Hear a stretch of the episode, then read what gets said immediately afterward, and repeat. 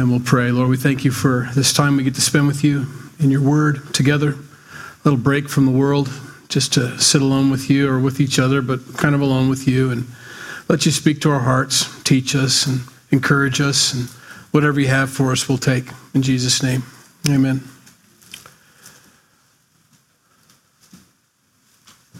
The uh, it's no coincidence that chapter 19 follows 18 or the subject matter. I want to start off there. Uh, Matthew, being a tax collector and being a man, a human, writing down, has a train of thought when he's doing this. Every one of the Gospels is a little bit different, obviously. Um, they all jive together, they all mesh together well, but they each have a different thought process because the person writing has a train of thought. And so, as we finished up last week with forgiveness and dealing with the sinning brother and who's the greatest and so on, Matthew in his mind is being remembering how he was taught. All this was new to these guys. They're sitting at Jesus' feet, following him around for three and a half years, learning for the first time, in a lot of ways, what, what the right way is to worship God. They had been around the Pharisees, the Sadducees, and the scribes for their whole lives and grew up with a very skewed view of what it was to worship God. So they sat and learned, and that's what most of the ministry was a lot of hands on, but a lot of fire talks, you know, around the fire and ex- explanations. And so Matthew, is, as he writes this, he's writing the most impactful things to him. As I was walking with Jesus, this, these are the stories I remember. In John chapter 21, verse 25, the, the gospel writer John says, And there are also many other things that Jesus did, which, if they were written one by one, I suppose that even the world itself could not contain the books that would be written. Amen. So John acknowledges his train of thought and that there are many, many stories that are not shared.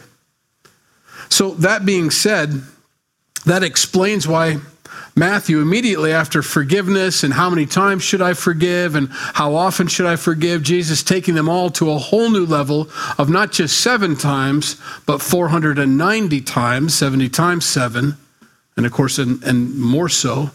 And then says, It's just like how my Father forgives you, is just how I want you to forgive others. Those things go together as we move into marriage and divorce. Now, this is uncomfortable topic for some people, but um, before I, I don't want to go into that too much. Uh, we're all broken. We all come here to receive grace and mercy from God. We we all know we need Jesus. We all are starting here. This is where we start. You know, can't do anything about there. We we can we start here, and so as we go through this. Um, it's always uncomfortable when the Bible brings up things maybe we've gone through that we wish we hadn't. But that doesn't mean we can't talk about them and shouldn't still teach them because there's a whole other generation coming up that needs to learn. That needs to learn like Matthew did, and Mark, and Luke, and John, and all the guys that sat around the fire. They all need to learn what the right way to do it is because maybe we haven't been the greatest example as parents in a lot of ways. But I don't think any of us ever claimed that we were, you know? We've all fallen short. We all make mistakes. And so, although this is a tough subject for some people, it's, it's, it's hard for everybody in the room, not just you, if you've gone through it.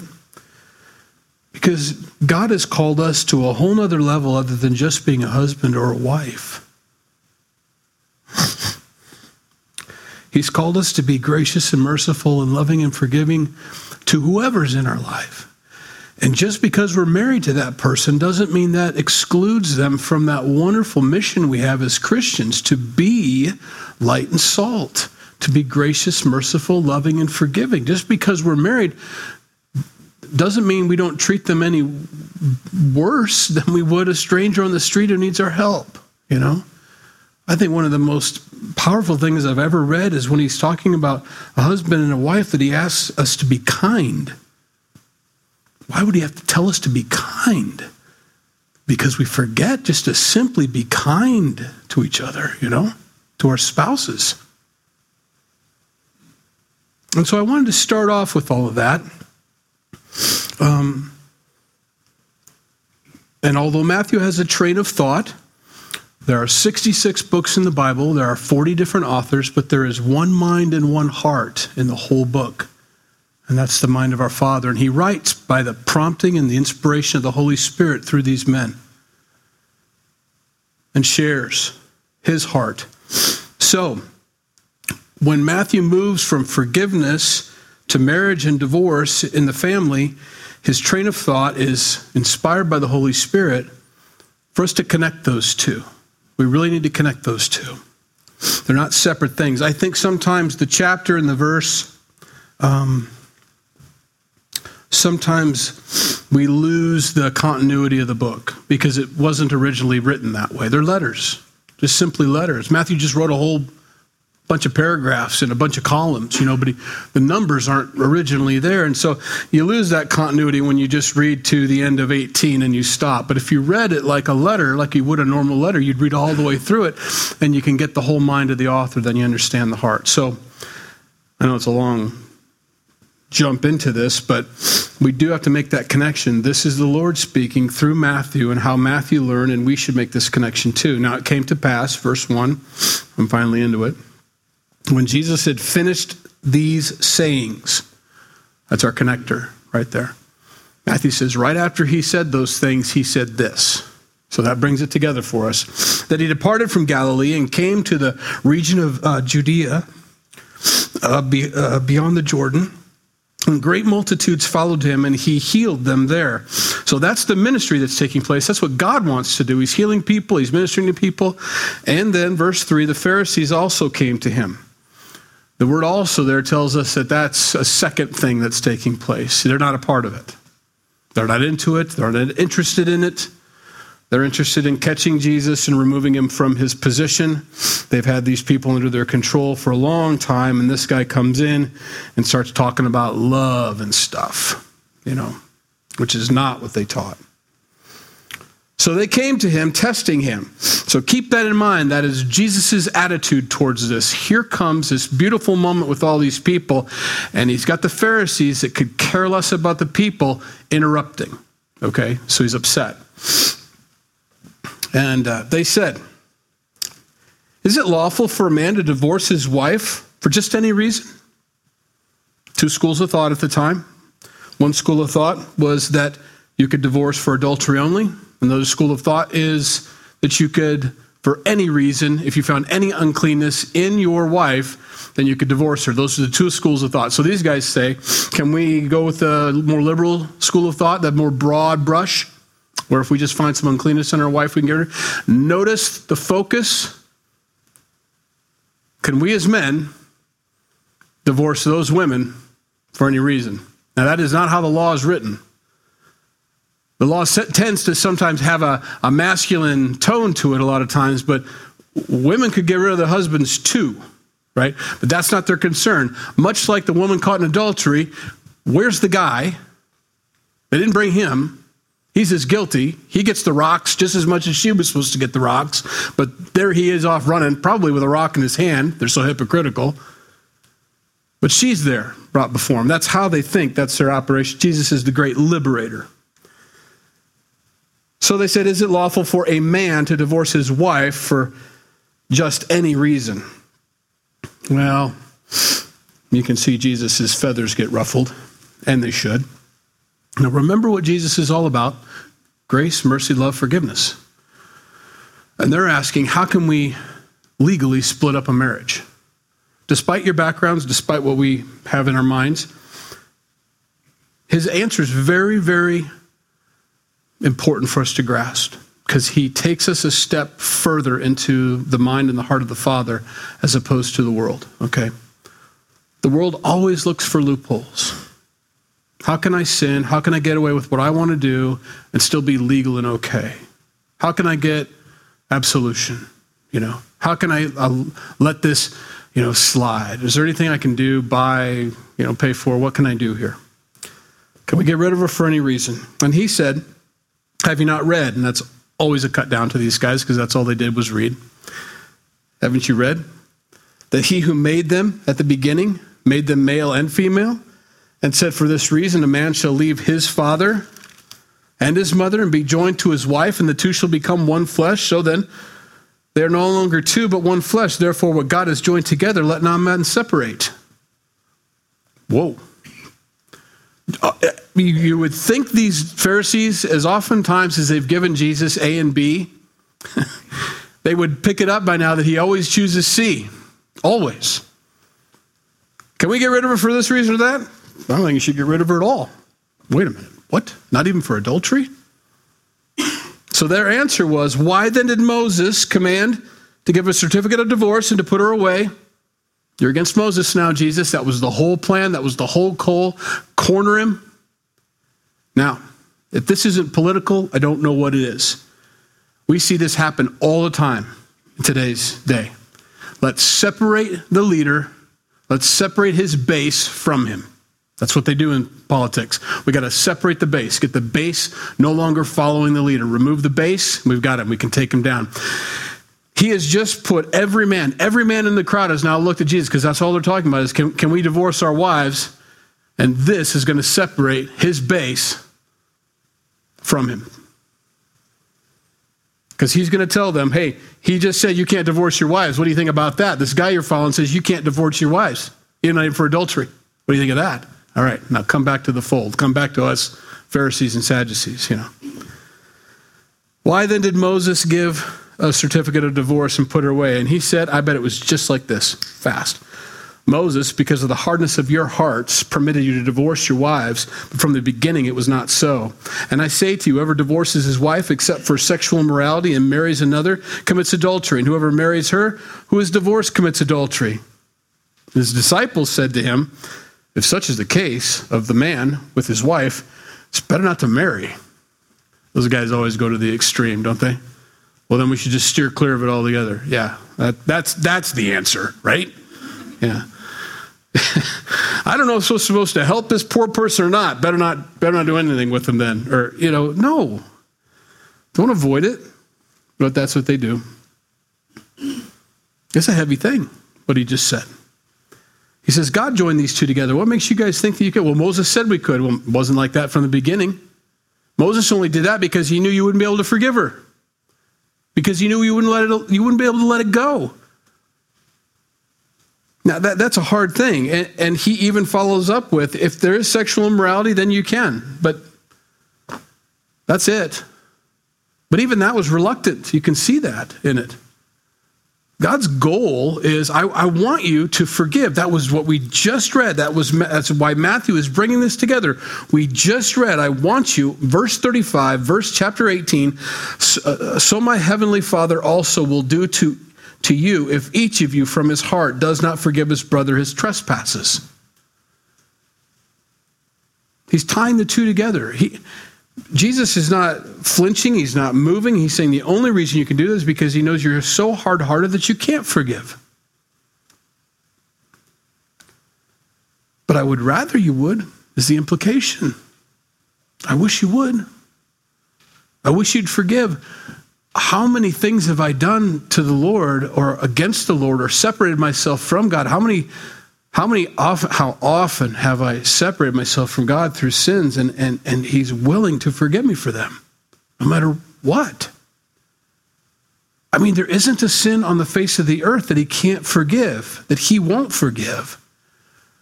And He wants me to be His child, and He wants me to be like Him. Now, we're not, I know that, and we're faulted and we never reach the ideal. He's talking about the ideal. He wants us to be like Christ.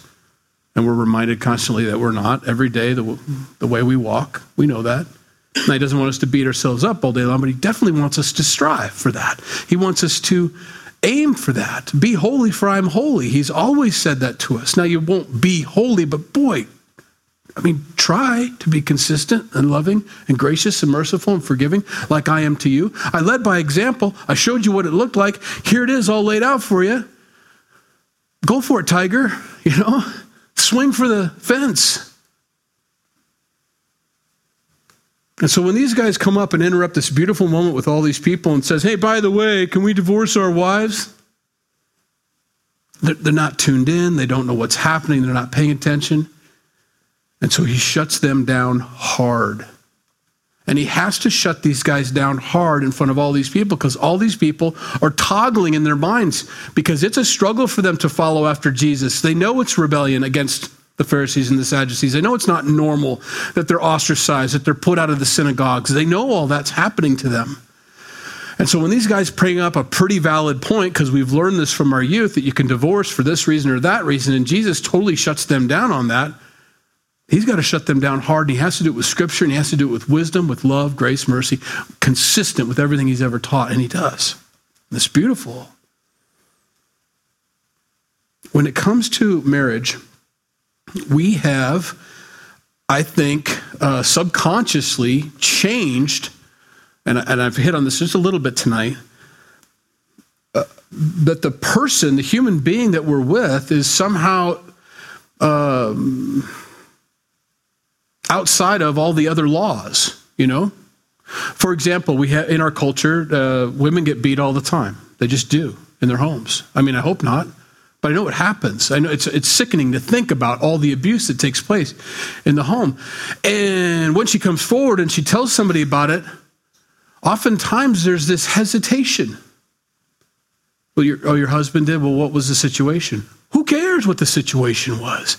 If you were at Casey's and some stranger came up to you at the gas station and popped your wife, would you hesitate and say, No, what was the situation really about? No, you go get the guy. You throw him in prison. We think just because there's marriage that there's some sort of, wait a minute, there's some, well, he can hit her a little bit. No, it's assault. That doesn't matter whether it's covered anywhere else, it's covered under a whole separate group of laws. It says you can't assault and batter anybody in this world. Anybody, including your kids, including your wife or your husband, depending how big you are. You know, you might be able to take him. It happens. You can't hit people like that. You can't beat them up. There is no excuse for it. There is never an okay time for that. I have to throw that out there because somehow or another, when it comes to our wives or with our husbands, and uh, we're so really to deep get dig deep down inside to forgive that person that wronged us in high school and all that. But when it comes to the spouse, that one we're going to hold on to for a little bit longer, or at least keep a tally in our back pocket for when the big guns come out, I can bring out that list and say, yeah, well, you did this, this, this, and this, and we've never forgiven them. We've just been keeping track quietly in our minds, you know? No, we need to dig down deep inside to forgive them, just like we forgive anybody in our lives. Just because they're married to us and close to us doesn't exempt them from that obligation that we have from Christ. We have to do that. Jesus is revolutionary when he talks like this to them. And it's wonderful. It's wonderful. Forgiveness brings so much freedom. It brings so much life back to you once you can actually forgive somebody. You know, we, we hit on that just a little bit, opening those prison doors that we've kept people in in our lives, people we haven't forgiven and that we've kept. And every time we see them or think about them, we, the hair stands up on the back of their neck. We got to open those doors and let them out and forgive them, you know? And I tell you, you start doing this in your marriage, this marriage, and I say that because some of you are on second, third, I don't know how many marriages you've had. This marriage right here, right now, tonight, wherever you are right now, start doing this. Let them out. Forgive them. Encourage them. Support them. You know, help them any way you can. So he shuts them down hard, and I'm I'm glad that he does. I mean, this gotcha question, well, it didn't get him. And it's not what they expected. And nobody was expecting this answer. But it's, it's so, everybody reads it, everybody goes, that's right. We all know it's right. So it's hard, but everybody knows it's right. We hear that answer we, every time we hear Jesus' red letters and we see or we see him answer them. We go, "That's wow, that was really perfect." That's because perfect wisdom from above, always. It's the right thing to do. So he moves on to celibacy because his guys had just said, well, then we probably shouldn't marry, right? no, that's not what I said at all. Well, it serves a lot of headaches, you know. Uh, Paul says it's better to marry than to burn with lust. You know, if you're going to burn with lust, you best get married because it's no good to be burning with lust. Get married then. Yeah, but what about all the problems that come along with it? Well, it's better to marry if you can. But there is a celibacy. And so Jesus goes on to say, All cannot accept this saying, but only those to whom it has been given. And here it is. For there are eunuchs who were born thus from their, from their mother's womb. And there are eunuchs who were made eunuchs by men. And there are eunuchs who have made themselves eunuchs for the kingdom of heaven's sake. He is able to accept it, let him accept it. Some people can do it, some people can't. And don't pretend that you can if you know that you can't, is the idea. Paul, uh, we assume he was widowed, we think. Uh, we knew that he was a part of the Sanhedrin, so he had to be married. Um, and some speculate that, well, once he came to the faith, that his wife would have then grounds to divorce him for leaving, being apostate from Judaism and following Christ. But that's a stretch, and we'll see that here in a minute because he says, I wish you were all like me. And he describes himself as, it compares himself to the widows. Okay, so that's what we think.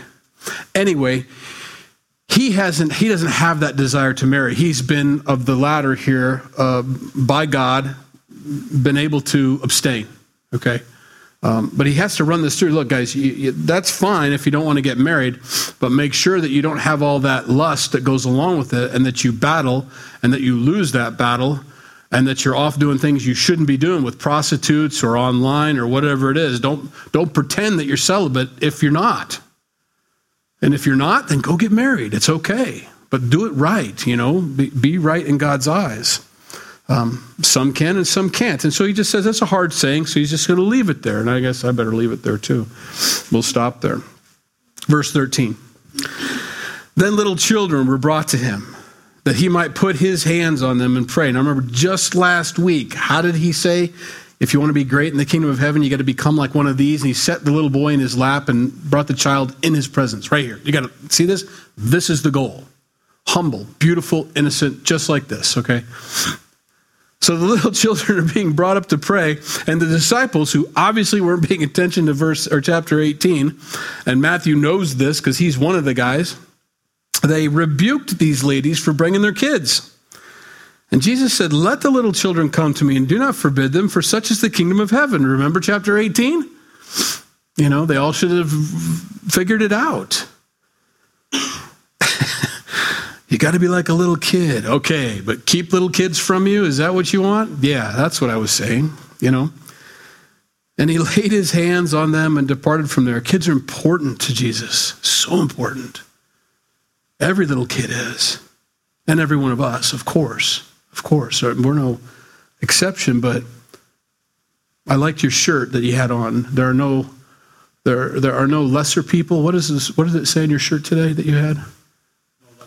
There are no lesser people. You know that includes kids. You know there are no lesser people. Everybody, and these guys just well they're kids. You know, and sometimes we can brush kids off like that, and we shouldn't. He said, "No, bring them." I want them to come to me. I, that's, I'm trying to get you to come to me. I definitely want them to come to me, you know. Um, and so he, he, starts laying hands on them. He, he taught them a, a, big thing that day, you know, a little bit of compassion for these kids. You need to have compassion for these kids. Have a heart for them. Kids have it hard. It's hard to be a little kid. I don't know if I know that we as adults have a lot of hard things going on in our lives. We got a lot of hard things happening to us. Kids don't understand what kind of day we've had. But you got to put yourself in their shoes. They've been waiting all day for you to come home and to play or to interact or I hope dad comes home or mom comes home with joy with a smile or whatever they're just and then, and their whole day is dashed when you walk in the door and, and don't bring that to them that they've been waiting on it's everything to them, you know, and guilty. I, you know, it's it's hard. I preach to myself. It's hard to not get out of the car and bring that through the door, whatever day you've had. But at least have compassion on them and, and recognize that about yourselves. You know, they need they need dad, they need mom, they need joy, they need eye contact. You know, they need playtime and and joy. Anyway, I've said that enough. Anyway, Jesus wants us to have compassion for kids. Okay, so they move on from there. The fat Pharisees are licking their wounds, and the little kids are blessed, and the disciples are still trying to figure things out. And here comes this rich guy. Now, behold, one came and said to him, Good teacher, what good things shall I do that I may have eternal life? So he's going to talk about to Jesus, How do I get to live forever with God? And so he says to him, Why do you call me good? No one is good but, the, but one, that is God. But if you want to enter into life, keep the commandments. Now, that's a very big statement he just made. He just claimed to be God come in the flesh. It may not have read that way, but he's either doing two things. Why are you calling me good? Because I'm not? That's not what he's saying. You're calling me good. That means since there's only one that's good, that's God, then I am, right? I am the great I am. I am the Alpha and the Omega. I'm the beginning and the end, and, and so on. He's done that several times to people that have asked him. When anybody came and worshiped him, he didn't stop them from worshiping him. He received the worship. They said, Before Abraham was, I am. And they wanted to kill him for saying that. He was claiming to be God. And here he is again doing it. Why do you call me good? It's a question for you. Because when I'm about to ask you, Mr. Rich Man, or tell you, if you think that I'm God come in the flesh, and you believe that and understand that, why do you call me good? You must think that I'm the one. Then you're going to receive what I say, right? Well, he doesn't. And that's a decision all of us have to make. If Jesus is God come in the flesh, not just a teacher like every other teacher in the world, if he did rise from the dead and the only one that rose from the dead above all other teachers in the world, and he is God come in the flesh, then we best believe what he said. If we don't believe that about him, then there is no truth. Um, it's all speculative, it's all open to discussion. Um, and just there, so funny, that very statement, there is no truth. Well, is that true? It's self defeating. Um, so he brings him to that place where, okay, you called me good, right? That means you acknowledge who I am. So I want you to keep your commandments. And he said to him, Which ones? Well, all of them. I mean, but okay. You shall not murder. You shall not commit adultery. You shall not steal. You shall not bear false witness. Honor your father and your mother. And love your neighbor as yourself. Well, he's going, Yeah, yeah, me, me, me, me. All these things I have kept from my youth. What do I still lack? Now, right there, we've got a pride issue. you know, what shall I do? I've done all of those. You know, the, the, the cape is flapping in the wind here. And Jesus said to him, If you want to be perfect, which is what it takes to get to heaven, go sell what you have and give it to the poor, and you will have treasure in heaven, and come follow me. When the young man heard that saying, he went away sorrowful, for he had great possessions. Hmm. It wouldn't be so bad if he didn't, you know, I guess. If he lived in a cardboard box and Jesus was his meal ticket with five loaves and two fish, always producing enough food for everybody in the crowd, well, what do I have to lose, you know? Well, he just said, I want you to lose everything. I want you to deny yourself. I want you to get rid of all of it. And I want you to come follow me. The poor need it more than you do. Now come follow me. I'll take care of it. Five loaves and two fish. And he couldn't. He couldn't do it. I've met generous rich people I've met generous poor people. I've met stingy rich people, and I've met stingy poor people. It doesn't make any difference how much you have. It's a heart issue. It's always a heart issue. And if you get to that place, or people get to that place in their heart that think, if I just had a little bit more, then I'll start being generous, you got a problem. It's a heart issue. If you can't be generous with what God's given you now, wherever you are, then when you get older and you have more or whatever it is, and you acquire more, it's it's going to be even harder. If you think it's hard to tithe the dollar off your ten dollars that you have, imagine what it's like to tithe the hundred thousand dollars off of your million that you made. Can you imagine writing that check? Imagine writing a hundred thousand dollar check off that million that you made. That's a hard check to write. If you couldn't do the dollar, you're not going to be able to do that. You know, it's a hard. It isn't about how much possessions. God never needs our money, He never needs any of it. He wants that to come from our heart. Several scriptures over and over again 2 Corinthians 9 7. So let each one give as he purposes in his heart, not grudgingly or of necessity. For God loves a cheerful giver. I want it to come from a happy heart because I've given, you know. It should always come that way. Exodus 35 5. Take from among you an offering to the Lord. Whoever is of a willing heart, let him bring it as an offering to the Lord. Exodus 35 21. Then everyone who came, whose heart was stirred, and everyone whose spirit was willing, and they brought the Lord's offering for the work of the tabernacle of meeting, for all its service, and for the holy garments. uh, First Chronicles 29 17. I, I know also, my God, that you test the heart and have pleasure in uprightness. As for me, in the uprightness of my heart, I have willingly offered all these things. And now with joy, I have seen your people who are present here to offer willingly to, to you. It's always been, Old Testament, New Testament, it's always been the same answer. I want you to do it because you want to, not because you're supposed to, or because you have to, or because you think someone's watching. I always want you to be generous. And so, this man who's given the opportunity, you want eternal life? Well, that seems pretty important. I mean, if you're going to save up for something, a boat, a car, a house, I would think eternal life would be at the top of the list. You make a buy this? You know? He just told him, here's what you do to be perfect. You got everything else down. All you need to do is get rid of your stuff. I'd be, take it. Eternal life in the bag, you know? He walked away stuff was way more important than eternal life was. It was way more important for him to have this conversation in front of everybody than it was for him to actually have the answer that he needed. Then Jesus said to his disciples, he walked away by this point, Assuredly I say to you that it is hard for a rich man to enter the kingdom of heaven. And again I say to you, it is easier for a camel to go through the eye of a needle than for a rich man to enter the kingdom of God. Hard, hard, hard. Jesus was, you can almost hear him sorrowful by his, oh man, stuff gets in the way all the time between me and my people.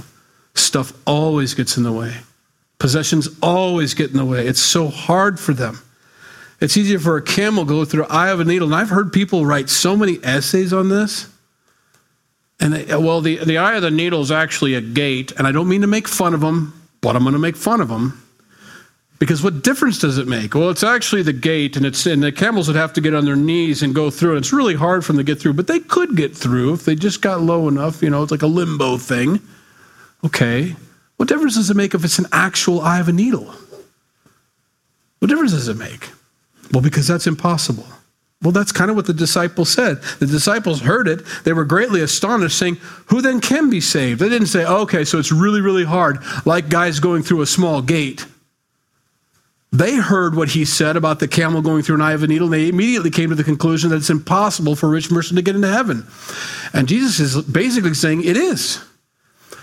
It doesn't stop there. It is for anybody. Nobody can get to heaven without him.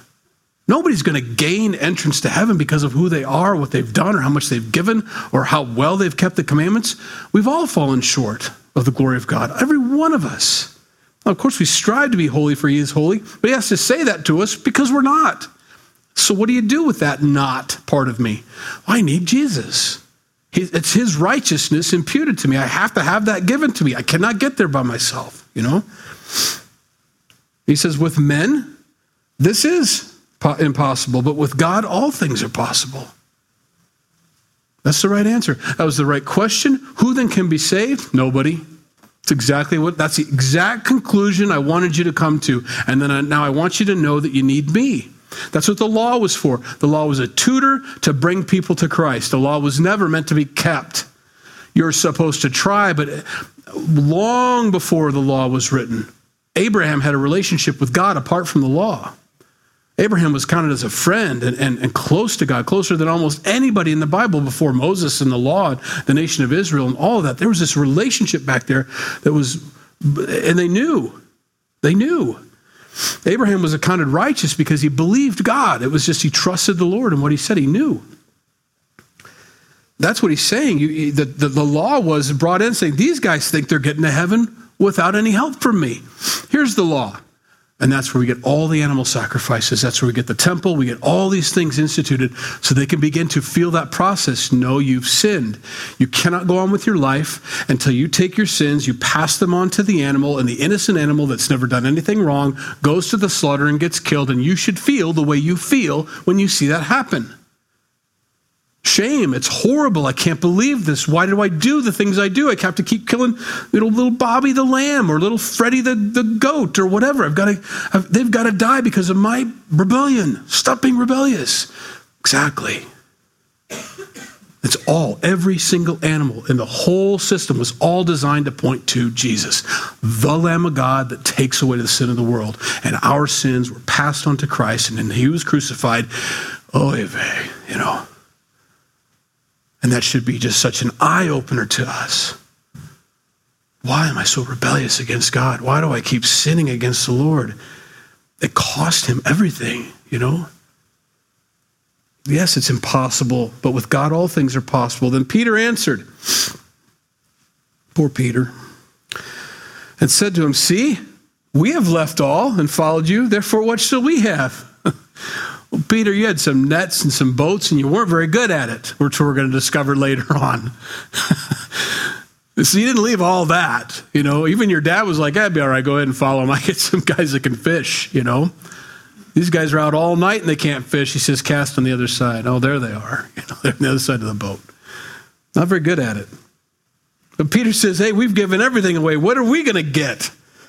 Assuredly, I say to you, Jesus is very gracious with his answer, that in the regeneration or the new birth, when the Son of Man sits on the throne of his glory, you who have followed me will also sit on 12 thrones, judging the 12 tribes of Israel, and everyone who has left houses or brothers or sisters or father or mother or wife or children or lands for my name's sake shall receive a hundredfold and inherit eternal life. But many who are first will be last, and the last will be first. There's a warning to Peter Peter, you're not thinking about this right. They would argue constantly who's the greatest. In fact, they're going to do it in chapter 20 next week. Who's the greatest? What were you guys talking about back there? You heard us? No, I'm God. I just I listen to everything. I'm always there, you know. And he tries to explain to them, you've got to be the least. And so he warns them, yeah, you're going to get tenfold, a hundredfold. You're going to get blessed beyond measure. You're going to have eternal life for following after me. It's amazing.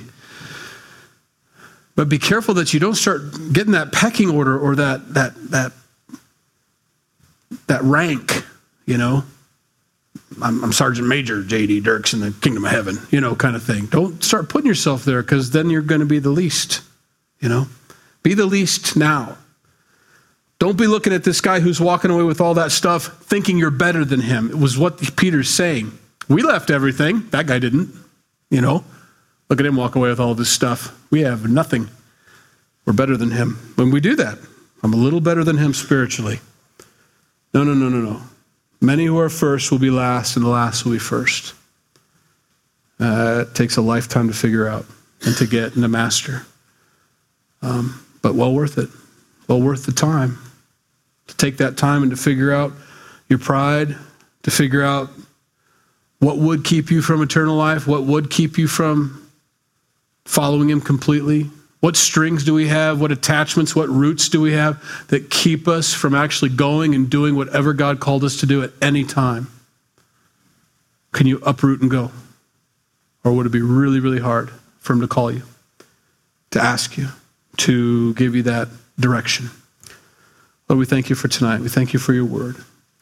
We're excited for the regeneration. We're excited for what we read in Revelation 21 5. Then he who sat on the throne said, Behold, I make all things new. And he said to me, Write, for these words are true and faithful. You will make everything new. You will sit on the throne. And we'll get to serve alongside of you because you're a servant. Help us to get that in our hearts, to know what that looks like, to be a servant, to not be bound to the things of this world, to not be attracted to the shiny things around us but to have our eyes fixed on you, very attentive, and very, very attentive to the people around us as well. To see their needs, to try to meet them the best we can, to be a blessing to them, and um, that we'd see them, that we'd see people. In Jesus' name we pray. Amen. If you need prayer before you go, please come up. glad to pray with you. Otherwise, have a good rest of the night.